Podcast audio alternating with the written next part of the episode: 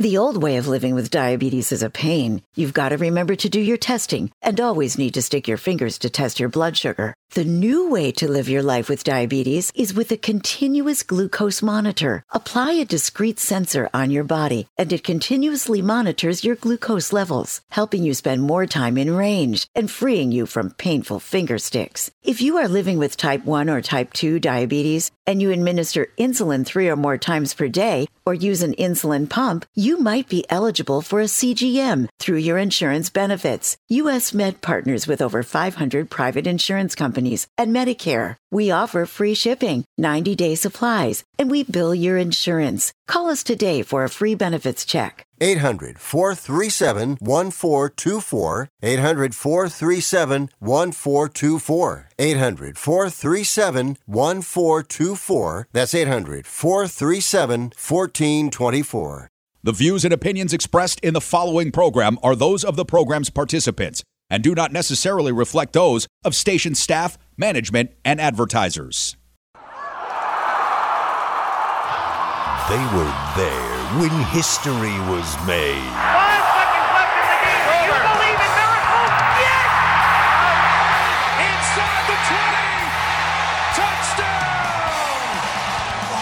Raconteur is a storyteller. Welcome to the Sports Raconteur. And with two out, you talk about a roll of the dice. This is it. Lewis gets it to LeBron for three for the win. Yes! LeBron James at the buzzer! The Sports Raconteurs dusts off the great American art of storytelling. From the players, coaches, media, the people who were there. Smith courts one into right down the line. It may go. Go crazy, folks. Go crazy. It's a home run. Go crazy. Now, here's Stephen Maggi. Welcome to Sports Raconteurs, a show that presents the observations, recollections, and memories of a select group of storytellers who represent the past half century or so of American sports. It's the NFL Championship weekend, and that means teams playing for a chance at the Super Bowl. In the NFC game, the San Francisco 49ers are playing the Los Angeles Rams, which is not a new activity for this very successful franchise who's been in the league for a long time. I'm talking about the 49ers, but it wasn't always like that. They didn't become a force in the league until 1981 when Bill Walsh and Joe Montana ushered in a new dynasty.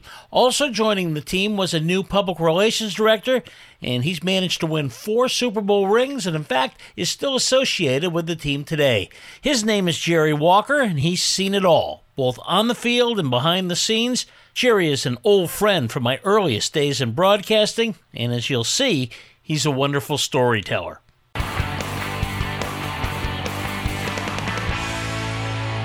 When you cover sports teams, you learn very quickly how important the PR guy is. And I was fortunate enough to start with one of the really best. We actually worked together originally when I was in college. His name is Jerry Walker, and he's the public relations director of the San Francisco 49ers from 1981 all the way to 93. He's now the team archivist and really just a wealth of knowledge when it comes to the 49ers. Jerry, well, to bring us to the, what that was like, you come up, this is your first pro job, you're coming in you didn't have any idea that you were going to bring a championship to him, did you? It's funny you should say that because people that I know around the team and that we all joke about, it wasn't Jack Reynolds and it wasn't Fred Dean and it wasn't uh, Joe Montana and all those people. It was Jerry Walker joining the team that got us our first Super Bowl championship. Uh, and that's a joke. that's where the canned laughter should come in. So no, we we were hoping that we could, you know, be 500 that year. It was uh, Bill had come in in '79, and they were two and 14 in '79, and they were six and 10 in in 80. So they were kind of making, you know, improving a little bit every year. But then we went crazy in '81, and we were 13 and three. Yeah, I remember it, and it was exciting to be in the Bay Area at that time because the year before the Raiders had won the Super Bowl, and really the 49ers up until 1981 were kind of a franchise that really kind of struggled a bit. I mean, they had a long history and there were some great players in there, but this was the first sign really of, of greatness. They came close a couple of times, I know, in the early 70s, but by, by and large, And this was Bill Walsh, right? Because you come in, like you say, they're six and ten. They were thinking maybe make the playoffs at that point. We actually weren't aiming at the playoffs when the season began. When the season began, Bill seriously wanted to um, just improve on the six and ten from the previous season, and if we could be 500 or more, we were going to be happy with that. We, we really were. I, I heard that spoken many times in the early season. You know, we started that year. We lost two of our thir- first three games, and then we only lost one more time the rest of the season. Right. It was it was an incredible thing because I remember just a couple years before, guy we knew from our college days, Steve DeBerg, was a guy who Bill Walsh used to say was just good enough to lose. And but yep. who knew that Joe Montana, who he had a storied career at Notre Dame, but I don't think anybody could have foreseen what ended up to happening for him. No, it, you know that that was remarkable, and, and you're exactly correct on Bill's quote. Bill Bill said at a press conference, "Well, Steve's just good enough to get you beat. It's like, oh, oh, to start one and two, you know, no one. I promise you, no one outside of our locker room, outside of our facility, thought, well, these guys are going to be Super Bowl champs. Right. But then the big turnaround really came against uh, Dallas at home, right, where they were handily beaten by the 49ers, and that just was something that didn't happen. Exactly. And um, I had a, my career began in sports information at the college level and I worked at LSU before coming out west. And um, at, LSU, we, uh, we got along well with the writers, as most PR guys do. And one of the one of the writers from from my LSU days became a, a major writer for the Dallas uh, Morning News, Gil Lebreton.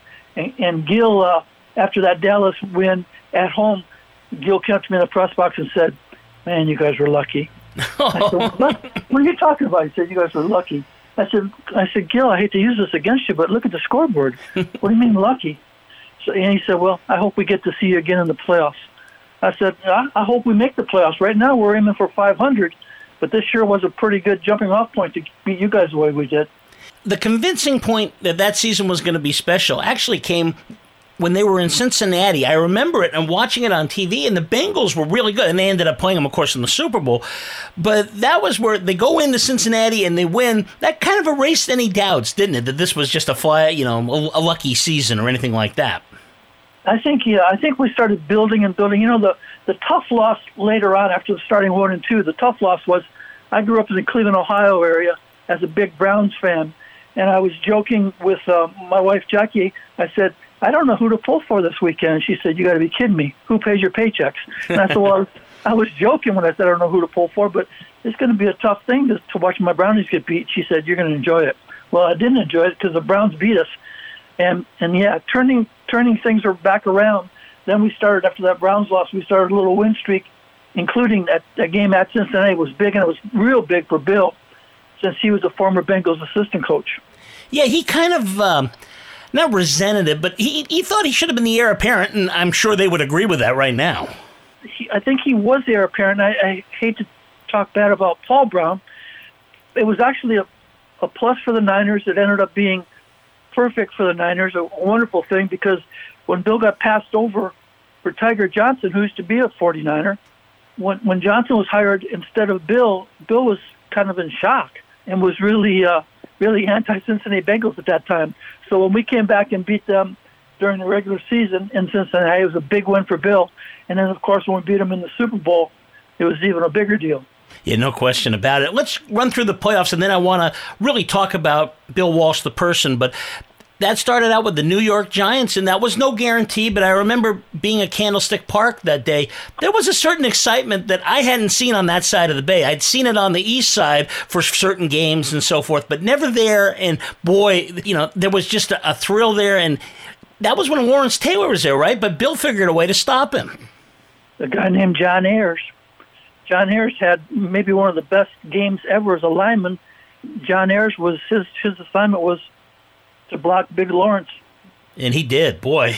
So they win that. They go. They go back there. It's in Detroit, probably the worst place to hold a Super Bowl at that time. You know, because it was in the. the remember the weather back there, uh, Jerry? I, I, I went a, a, week ahead of the team back there to get the hotel ready and set up television and radio interviews and things back there. And I slept in my. Our hotel lost its power, lost its furnace the, the, the night I checked in, I slept in my ski jacket all night. It was just unbelievably. I mean, I, I grew up in, in Ohio, so I kind of knew a little bit about that weather, but Chicago weather with that wind whipping off the lake, that was ugly. That was really that was it was like we we bemoaned it if that's the proper terminology that we make it to a Super Bowl and it's not in Miami, it's not in New Orleans. Where is it? Detroit, Michigan. More in a moment with Jerry Walker, the Director of Public Relations for the San Francisco 49ers from 1981 to 1993. Remember, all of our interviews can be found on Apple iTunes, Amazon Music, Google Podcasts, TuneIn, Spotify, Pandora, iHeartRadio, wherever you listen to podcasts. You're listening to Sports Raconteurs with Stephen Maggi, coast to coast on the Talk Media Network.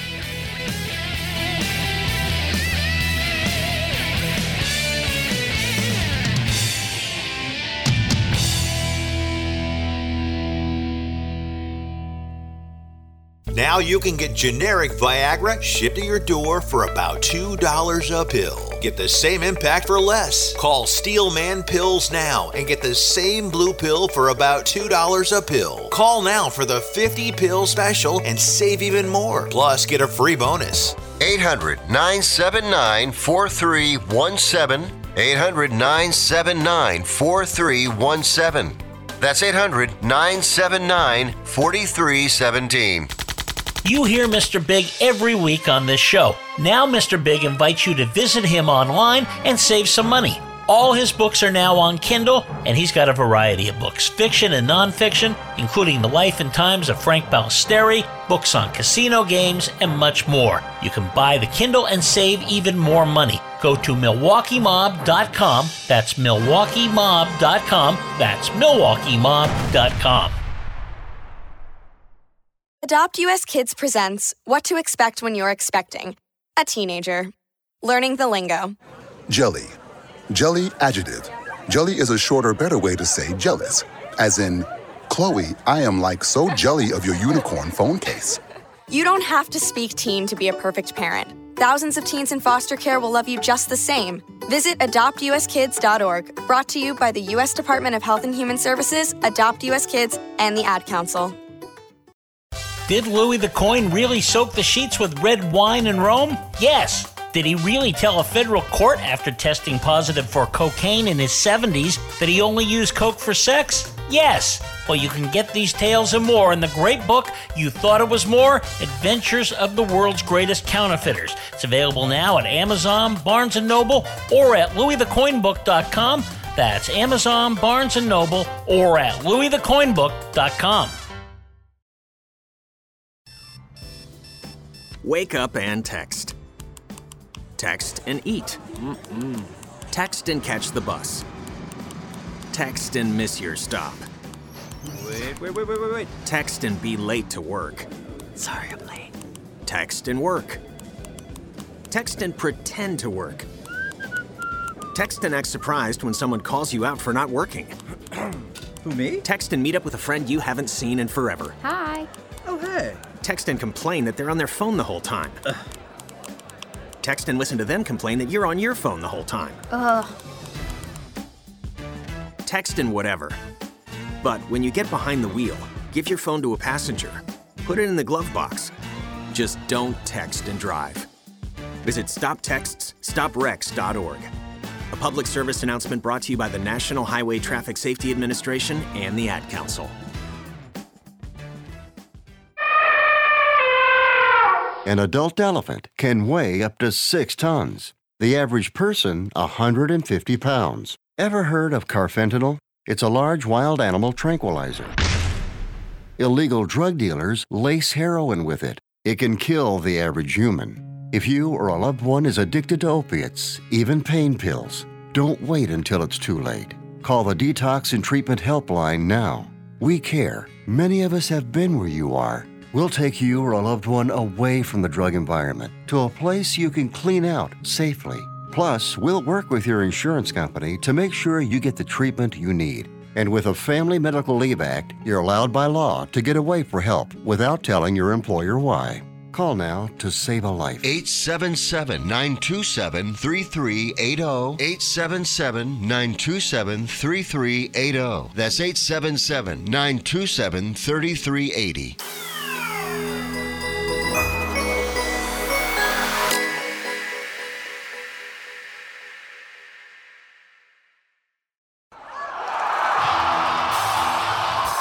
Listening to Sports Raconteurs. Now, here again is Stephen Maggi. You are listening to Jerry Walker, former public relations director for the San Francisco 49ers from 1981 to 1993, who proudly wears his four Super Bowl rings, although usually one at a time. Well, that was the first time they really did that, right? Get went out of the Sun Belt. That was, I think, that was the first one they held. Yeah, and, and you know, thank God. I mean, they've they've held a couple out of the Sun Belt since outside, but thank God we had the Silverdome to play in. Yeah, exactly. Or it would have been a would have been a mess. And you know, the one thing I remember about that game, again, Cincinnati comes in. Most people were thinking that they were going to win because you know Forrest Gregg, the coach, and so forth. And you know, this was the 49ers' first uh, time in. And one thing I remember was that great stop by Danny Bunz, a guy that you don't even think of him anymore, but just an incredible stop. And that kind of was one of those again turning moments, right? Exactly. It was it was definitely a turning moment in that game. And Bunzo and his wife have a a ranch slash farm up near Rocklin in Roseville, up near Rocklin, where the 49ers used to train, and they grow lavender. Ah. So this this this big old bulky defensive lineman, I mean a, a linebacker, makes a big huge stop, a game winning stop, and uh, and what does he do now? He's he's gardening lavender. Wow. Now, you notice we missed the Dallas game, and the reason was that was almost as important to Bay Area fans as the Super Bowl win. That beating Dallas, finally getting to the Super Bowl, and that's, of course, the game with the catch. And there's just so many special things about it. Do you think back on that game a lot? Well, yeah, of course I do. It's that game highlights and, and, and highlights of Dwight Clark's catch, and I mean that's that's used so much in Sports Illustrated and, and on television that that game always reflects in my memory. And at that point, you know, we were we were just hoping to win a playoff game, uh, and then when we get to the championship game, it's like, oh my gosh, we're a game away from the Super Bowl. We weren't even talking about winning the Super Bowl. We were just talking about can we get by Dallas? I mean, Dallas is such a you said it correctly. I think when you said it, it was almost as big, or and I add, or bigger than the Super Bowl itself. Yeah, it was really something. You know, the the great, and uh, we we certainly miss him. Dwight Clark. Uh, that's going to always be his place uh, in sports history. Everybody will always know about Dwight Clark. Exactly, and then what people don't talk about is Eric Wright's catch of a of a Dallas Cowboy from behind, and I think he may have actually horse collared him, but it, but caused a you know stopped a, a big touchdown for the Cowboys against us, and then the fumble, Lawrence Pillers and Jim Stuckey, those guys are involved in a in a fumble and a recovery. Th- that game's won actually by I always joke with uh, with Ray Wersching, we call him Mo, Mo Wersching. I always joke with him about. Uh, that his extra point actually gave us the edge in the yeah in, in the scoring column.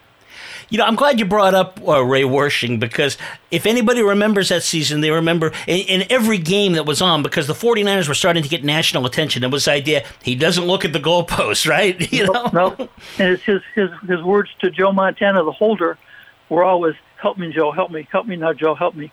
And it was like I asked him one day, "What are you, what are you telling Joe out there in the field?"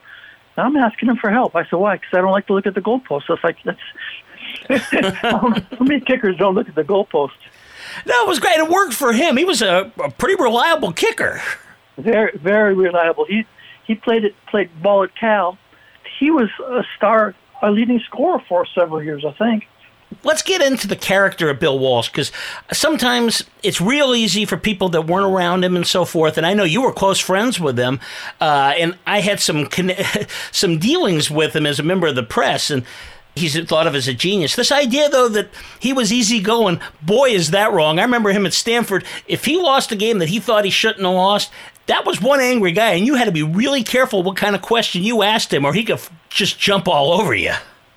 Yeah, I, I've, I've seen that side of Bill. I, I have uh, his daughter Elizabeth is a, an artist. She's in L.A. now, and we always joke when we get together about how many times her father fired me. Always hired me back, but he fired me five times. So you felt his wrath. I didn't realize that.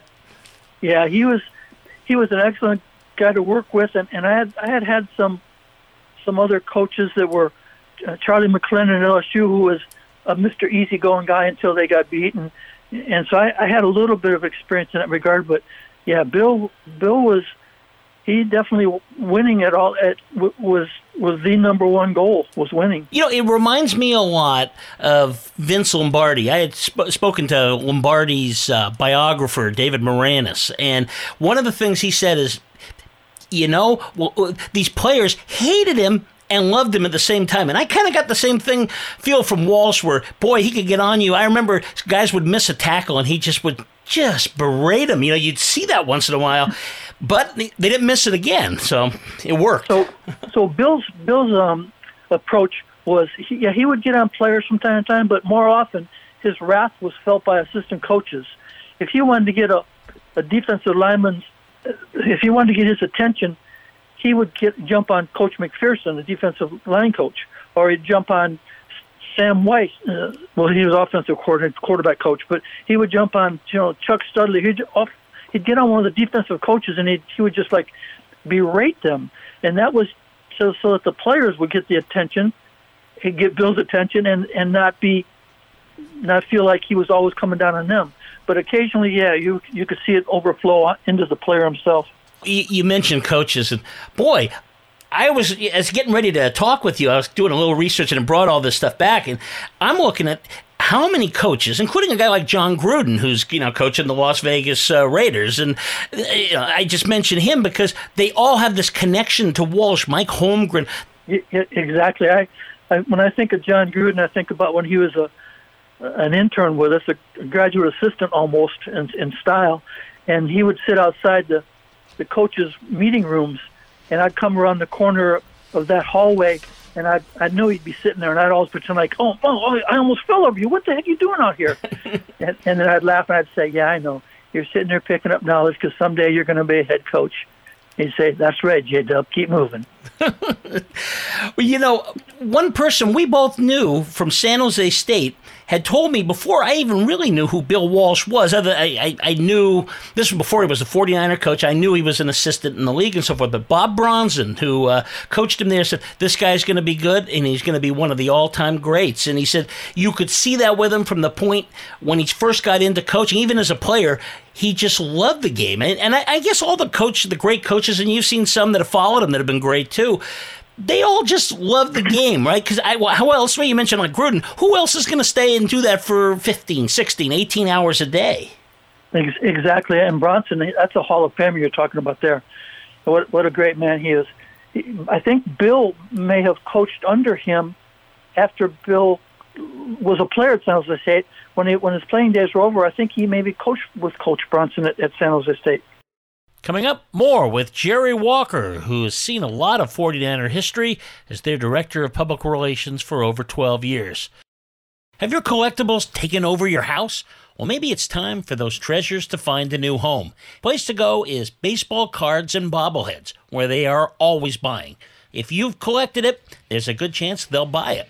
No collections are too large or too small. Call Baseball Cards and Bobbleheads at 310 534 4180 or text them pictures of your collection.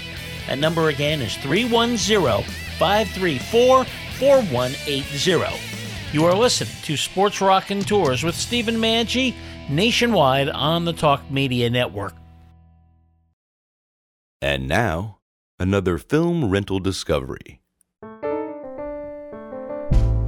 Welcome to the Indie Film Minute. Some films come close to perfection.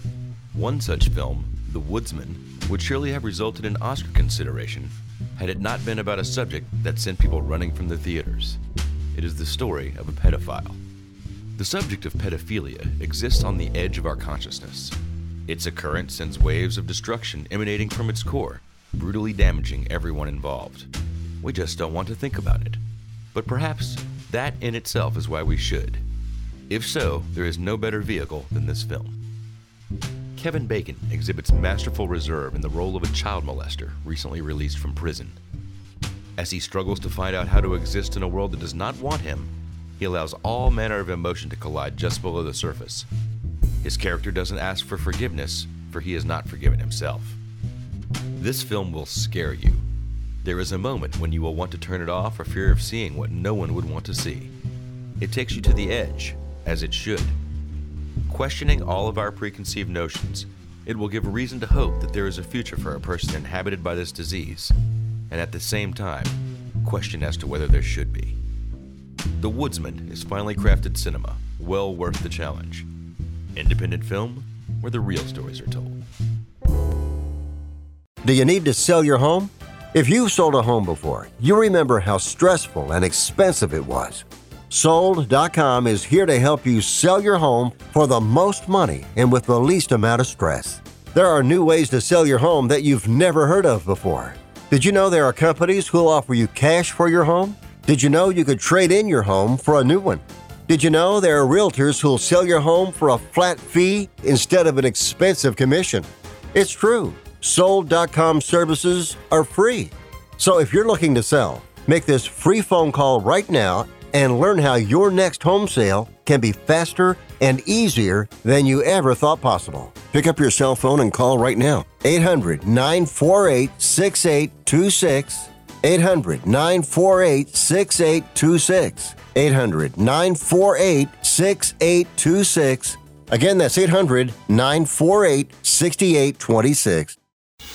When you go to Las Vegas, you have to know what you're going to go see, and there's no better place on the web to go than VitalVegas.com. You hear Scott Roeben, our Vegas insider, every week. What are people going to find when they go to your site, Scott? Everything you need to know about Las Vegas, from shows and restaurants, and a lot of inside dirt that you won't hear anywhere else. And a lot of photos, too, and a lot of snark, right? That is the case. yes. You can't miss it. VitalVegas.com. Know someone with a drinking or drug problem? Learn how to get sober after we share these stories. I was 35 with two beautiful children when my life and addiction started to spiral out of control. After my divorce, I went into a depression cycle and started drinking more often and using prescription drugs. After my second DWI and arrest, my ex husband threatened to take our children away from me. I was 17 when I became addicted to heroin and meth. I thought I could quit on my own, but I couldn't. It hit me when I was arrested. Get sober now. Your private insurance may cover costs and we'll get you here. It's simple. Just call Elite Rehab Placement right now. Please don't wait. Your life matters to us. 800 213 9264. 800 213 9264. 800 213 9264. Call right now before it's too late. 800 213 9264.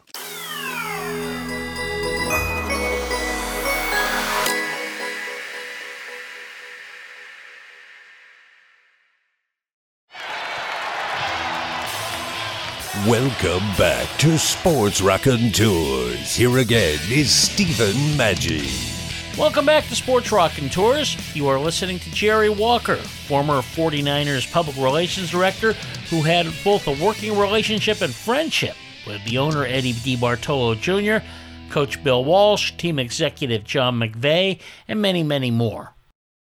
You know what? It's funny because the last time I saw Bob Bronzan was sitting up. I, I was covering that game, that, that famous game with the Cowboys, and boy, he couldn't have been prouder. He was sitting, he had a nice seat in the stands, and he could not have been prouder. It was, you know, I guess he had Dick, Dick Vermeil had worked with him too, and this was just like his life's work coming out in the big, big time.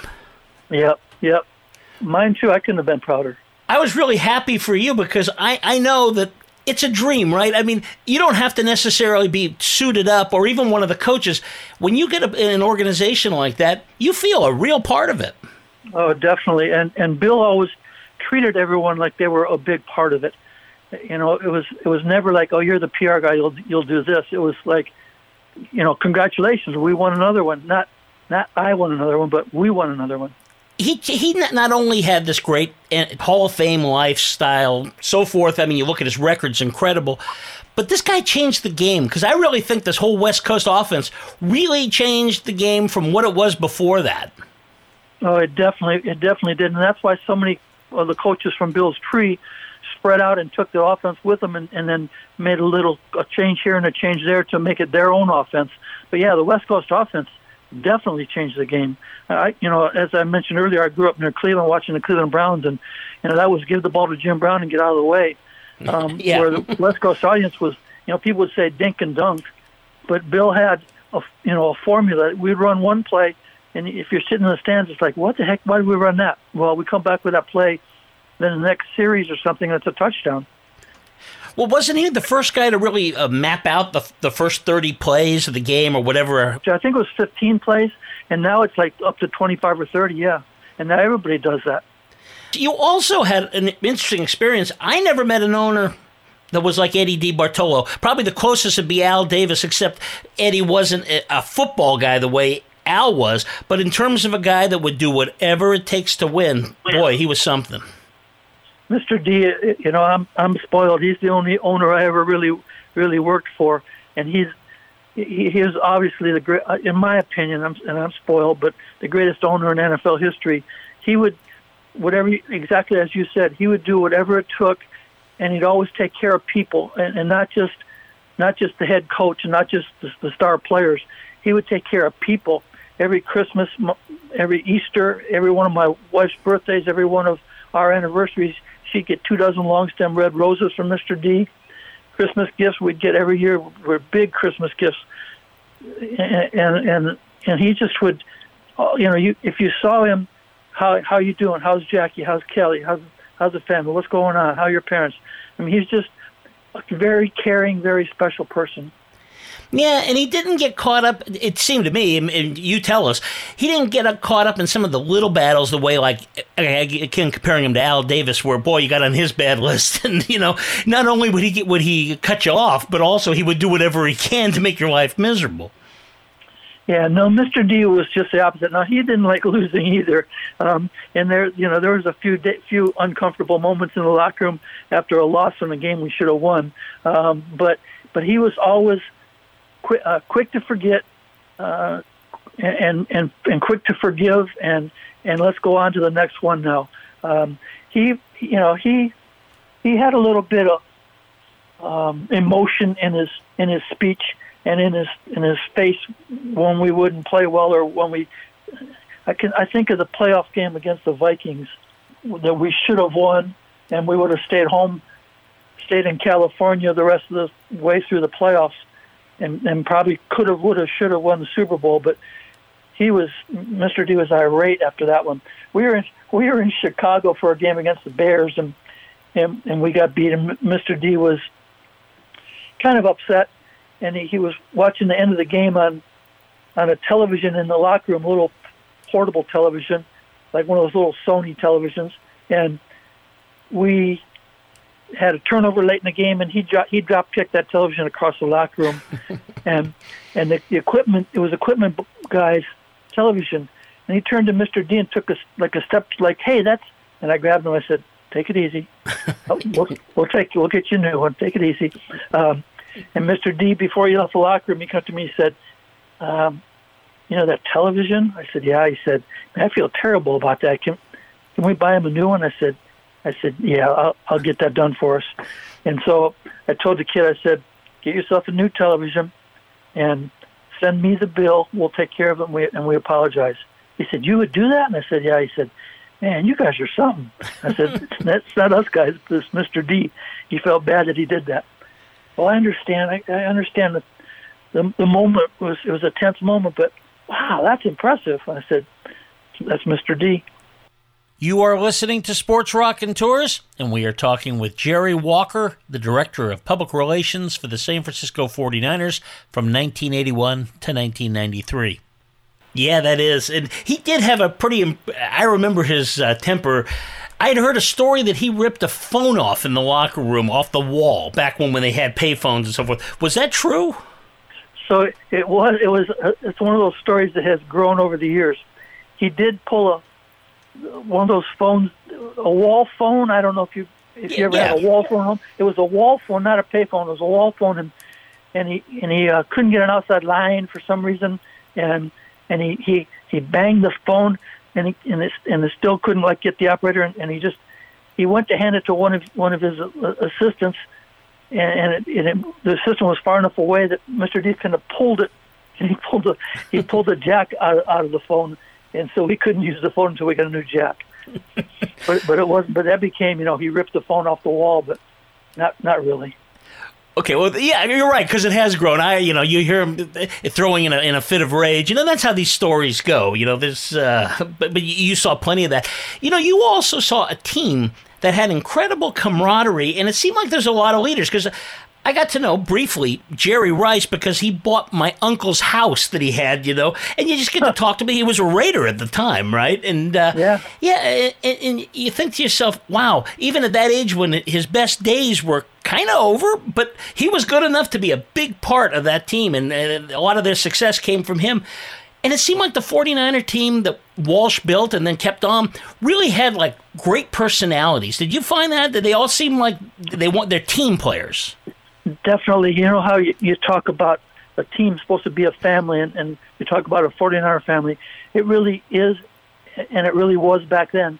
I remember sitting in the office overlooking the practice field when we were in Redwood City at 711 Nevada Street in Redwood City, and, and I'd see Freddie Solomon staying after practice. Practice was over, and he's out there catching balls with Jerry Rice and showing Jerry how to catch it, pull it in, tuck it, protect it, and they were out there. They'd be out there working till dark after many practices. And it's like I said, said to Freddie one time. I said, Freddie, joking, but I said, you realize that you're teaching this guy to take your job. And Freddie said, exactly. We need. We're a family. I was like, wow. Yeah, that's that's really something, and that's. I got the idea that Walsh and then afterwards Seifert and stuff they weren't going to put up with a guy like like most of the great teams. They're just not going to put up with somebody that won't buy in, regardless of whatever their talent level is. Was he sort of that way? And secondly, was he also one of those type that if you had to make a move, it's better off to get rid of somebody earlier than before they really uh, conk out, as opposed to you know keep them around one year too late. You're right on target on both those. Uh, yes, he was the type of guy uh, and and actually, that how you explained that just now is almost verbatim how Bill told it me one day. I said, "Well, we're, we're considering getting rid of him." Yeah, Jared, it's always better to get rid of a guy sooner than later, because if you wait too long, it's, it's going to end up hurting you. And he learned. He said he learned that in the Cincinnati days with Paul Brown, but he was definitely a, a, a guy that what wanted to to share share the wealth, if you will, and give people credit all the way down the line and and yes, yes on yes on both. Yes. More in a moment with Jerry Walker, former 49ers public relations director and team historian. You are listening to Sports Raconteurs with Stephen Manji, coast to coast on the Talk Media Network. What if every dollar you invested into your training program turned into $30 of revenue? What if your learning program was so engaging that your employees looked forward to annual trainings? And what if you could monitor the success and effectiveness of your curriculum with quantifiable metrics? Go to training.epsilonxr.com e learning has made each of these scenarios possible, utilizing tools such as virtual and augmented reality, simulations, and online instructor led training provides a safe environment for employees to learn at their own pace. Go to training.epsilonxr.com. Here at Epsilon XR, we have 50 years of experience in creating powerful and effective training programs. We combine proven training methods with cutting edge technology to create immersive training experiences. Are you ready to take your training program to the next level? Go to training.epsilonxr.com. Training.epsilonxr.com. Now you can get generic Viagra shipped to your door for about $2 a pill. Get the same impact for less. Call Steelman Pills now and get the same blue pill for about $2 a pill. Call now for the 50 pill special and save even more. Plus, get a free bonus. 800 979 4317. 800 979 4317. That's 800 979 4317.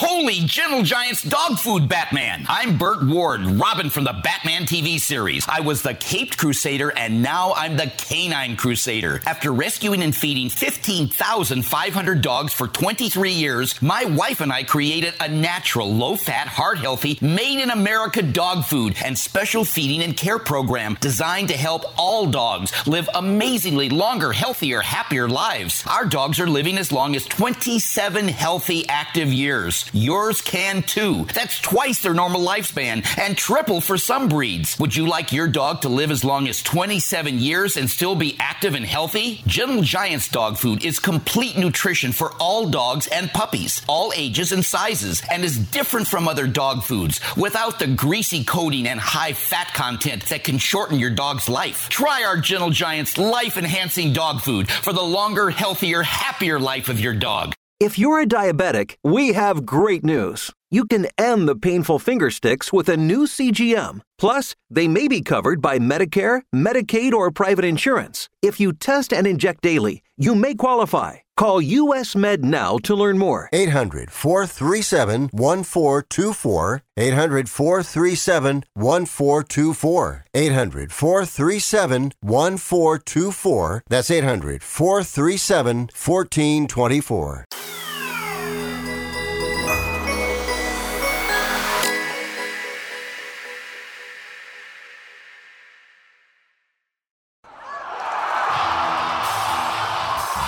Is Sports Rockin' Tours on Talk Media Network.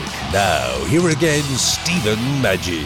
Welcome back to Sports Raconteurs. You are listening to former San Francisco 49ers Public Relations Director and current team archivist Jerry Walker. Well, you know, 1982, because that was a regular preseason game, and I remember that was a big day for you, that preseason game, because that was the Raiders were going to L.A. and there was a court case going on and all that stuff. And I, I remember you telling me that we're just going to put Raiders on the scoreboard instead of Los Angeles because the league didn't like this thing and we didn't know where it was going to really end up. Of course, they they won the court case and were able to move to Los Angeles. Exactly, and and and and, and you got you have a better memory than me. You're you're reminding you're you're cleaning out my cobwebs in my brain. You're reminding me of stuff that looking back, yeah, I recall that. Yes. Yeah, that was a big deal. Well, okay, so you had a good career. I mean, a great career with the 49ers. Uh, being the archivist, I, I, think it's really fascinating. And you've got a Hall of Fame that's really something that people should see if they even visit the Bay Area, right? I mean, it's one of those things where it's really kind of special. So I tell people it's a, a, a Disneyland for football fans. And, and it's, it is special. When we were putting it together and building it six or seven years ago now already, um, we went around the country and we went to other teams' baseball, basketball, football halls of fame. Saw the majority of them, maybe 90% of them, and and we we aimed at trying to have a better Hall of Fame than any that we saw, and, and I really think we do. Green Bay's is outstanding. I think we have more interaction, interactive activities in our Hall of Fame, and um, I think maybe next to Canton, Ohio's Pro Football Hall of Fame, we might have the best Hall of Fame for pro football. Now the question is, I've always recommended people stop here if they're out here visiting, even if they're not a Niners fan, because it's it's about pro football. It's about the Niners, but you'll see all the other teams mentioned somewhere at one point or another in our Hall of Fame. But the question is, when will it be open again to the public? Yeah, no kidding, and hopefully real soon. I, I this is just a really sad thing. Do you think there's going to be a season this year? So the NFL is going on as as if there will be. I mean, announcing the schedules, and they're going to be opening facility, NFL facilities around the country this week, I think, if if not this week, next. They're they're basing their plans on full speed ahead, and I, I it's going to have to be with a lot of how's that wording caveats? Yeah, caveats? yeah. Um, there's got to be you know every other row no people or or every other section. I don't know how they're going to do it. Well, people when they come in the gates, uh, it's going to be uh, it's going to be crazy. Well, and do you think it's going to be a season that's going to have an asterisk by it? You know, I mean, I'm thinking all sports it might have it because it's just so different than anything we've seen. I, I, I agree. I, I actually had a birthday last month. I put, I'm going to put an asterisk next to it because I don't think I'm getting credit for a full year here. yeah, exactly. Me too. Me too. I'm going to put an asterisk there too. That's a great idea. Well, Jerry Walker, what a pleasure having you uh, ch- catching back up with you. Uh, he's one of the really greats in this field, and it's a really important field. Uh, if you've ever done that kind of work, let me tell you, you rely on these people, and um, it can it can be difficult. But it certainly wasn't with uh, Jerry Walker, and both at San Jose State and then with the 49ers. Jerry, thanks so much. Really enjoyed chatting with you today. We hope to have you on again real soon. I would love that. You made my day today. Thanks so much for you, and thanks for the kind words. Okay, we're done recording. That was great. I, that was fantastic. It's exactly what we're looking for. You know, you're a raconteur. You, you're a storyteller, and the, you know, it brought back all those memories. That was really an incredible time. You, you you brought back a bunch of memories for me today, and I tell people when I about my storytelling, some of them are true. you still got the same sense of humor. I, I like that because you always had, you know. And when I was like a 19 year old kid, I don't know that I appreciated it as much as I do now. Man, this guy's pretty pretty witty, you know. Not, not many people do appreciate it. no, it's it's really a pleasure, and you know. Just between you and I, off the record, you know, the Raiders are coming to Las Vegas and the show's about Las Vegas. Well, I remember working with those guys, uh, you know, totally different experience, you know. And I, and I liked them, you know. I grew up as a fan as a kid, but they made it tough. And and even yeah. now, you know, I call these PR people, and they don't get back to you and stuff. I was thinking you, you'd have called me back. You know what the hell? well, well, thank you. You know, little little Al, bless his soul. Yeah, was a was a really a nice guy if you got to know him, but but he was gruff. Oh God, you know, yeah. you ask him a question, how you know, how the hell do I know that? Well, I thought maybe being a beard, you, you might know it. I'm sorry. Yeah, uh, but, he, he, could go. He could go off. Yeah, I remember yeah. Lucas. yeah, God. yeah. But but um, that, that was a good experience dealing with them. Yeah. Well, you know, I, uh, one last story about that. I remember you were talking about gifts and so forth. Well, Davis used to give gifts to the press, you know, and as a kid, that seemed like a big deal. Get a little TV or a little stereo thing with their emblem on it. Well, you know, and I was nothing. Okay, I was I was doing on some stations of quick things, but I mean, in, in the whole scheme of things at that time, I was nothing. And I said some things uh, about the uh, the Raiders that they found negative. They took off the, the list. God. we used to give gifts also, um, and then one year Ira Miller uh, gave his gift back, and, and I said, Ira, what's up with this? He said, It's just not right me taking gifts when I'm covering a team. So we quit giving gifts the yeah. next year, uh, kind of like at his suggestion, and many of the writers were like, "What the heck? What?" I look forward to that every year, type of thing. Yeah, well, I don't know. I always thought once once Eddie took over, they went first class because they weren't before that. They just weren't, you know. And uh, and then once Walsh came in and got rid of that Joe Thomas thing, boy, yeah. life changed. boy, oh boy, I, I'm glad I never had to work with him. Yeah, he's. I remember his last season. That was my first year covering them, and that was the, their last year where they had three different coaches that year, and it was just a shit show. Pardon my language. It just was. You know. Well, when I was hired as the assistant PR director, I came in and I was working on putting together the media guide, and I couldn't find some some stats and some information. And I went to Joe, uh, to George Heddleston, and I said, George, I said, where do we have more files? He said, these are all the files. he called, he called me Junior, like Junior Walker. these are all the files, Junior. And I said, what do you mean? he said, do you know the name Joe Thomas? I said, yeah. He said, well, blame him. I said, what are you talking about? He said, his first year with the team, he came in and he told everybody, the 49ers have no history. We have no tradition. We're starting tradition and winning history today. I want you to clear out your cabinets, clear out your files. I want you to get rid of play-by-plays, media guides, yearbooks, film clips, highlight films, um, play-by uh, statistics, uh, programs. Wow. And, and, they did. So they all put them in a. He ordered a, one of those huge trash canisters outside, one of those bins. Yeah. And people people piled them in there, and then he and then George said, and then everybody stayed to, to work later than they ever had during the off season and after Joe Thomas left, we all went back into the bin and raided it and filled our cars and our trunks and tried to save as much as we could. But that stuff's all over the country now in collectors' hands and stuff. I said, well, how stupid is that? That's like, yeah. Like the Nazis in Germany or yeah, something. exactly. It's ridiculous because even, I mean, as well, you look at what happened after, that becomes all the more important. And plus, they were in the AAFC and all that. There's a they yeah. a really interesting history. Just oh, well, I would love to have some of that information. So so my first four years with the team, every time I advanced a game, which would be go a week ahead of the team to the city, uh, when I was advancing, I'd go to sports card stores and collector's stores and stuff like that and see if I could find anything. And I, I rebuilt our media guide collection, and I picked up a bunch of programs and some stats and stuff. But what the heck? What? That's unbelievable. Yeah, it, it really is. You know who the first guy we had on the show was the son-in-law, great guy, son-in-law of Chuck Bednarik, and we talked about Chuck Bednarik, and he sent me Uh-huh. some some uh, paraphernalia. I love this stuff, you know, pictures. Yeah. You know, it, Yeah. that's such an important part, and, and that old. The old NFL was good. In some respects, I miss those. You know, like the '80s. Now, every two minutes, and of course, I know you were involved with the uh, the NFL with the referee thing. But my God, when they have another replay, they got another replay. You know, it, it, Yeah, yeah. it was a, it was a different game back then, you know. it, it, def- it definitely was. Definitely was.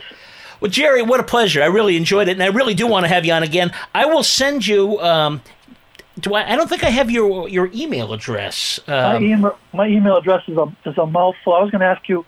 Um, let me give you mine. Could you send it to me so I can? I, def- I definitely could. Hold on one second. Okay, I'm ready. Okay. Stephen with a V, you know, Stephen at uh, VegasNeverSleeps.com. Okay, I'm a slow print. Hold on one second. Okay. Vegas never sleeps. No, it does not. That's a good. That's a good logo. Yeah, unfortunately, it's been sleeping for a few months, but but yeah, normally speaking, it never sleeps. Okay, so Stephen F T E V E N at VegasNeverSleeps.com. Yeah. So if you send me that, then I'll send you the MP3 when I'm done with this, and and I'll also let you know like when it's going to air. Like I say, a portion of it'll air on the Vegas show, and then we're going to put this whole thing on the Raconteurs section. So uh, Cool. and Very you, cool. Like I say, you were great. I'd love to have you on again. There's so much more to talk about. So So anytime, Stephen. Thank you very much, and good luck and best wishes on that Vegas deal. thank you very much, and uh, we'll we'll talk again. Thanks, Jerry. Okay, good. See you. Bye bye. Follow us on all social media platforms, including Facebook, Twitter, and Instagram. Thanks for listening today. This is Stephen Manchi.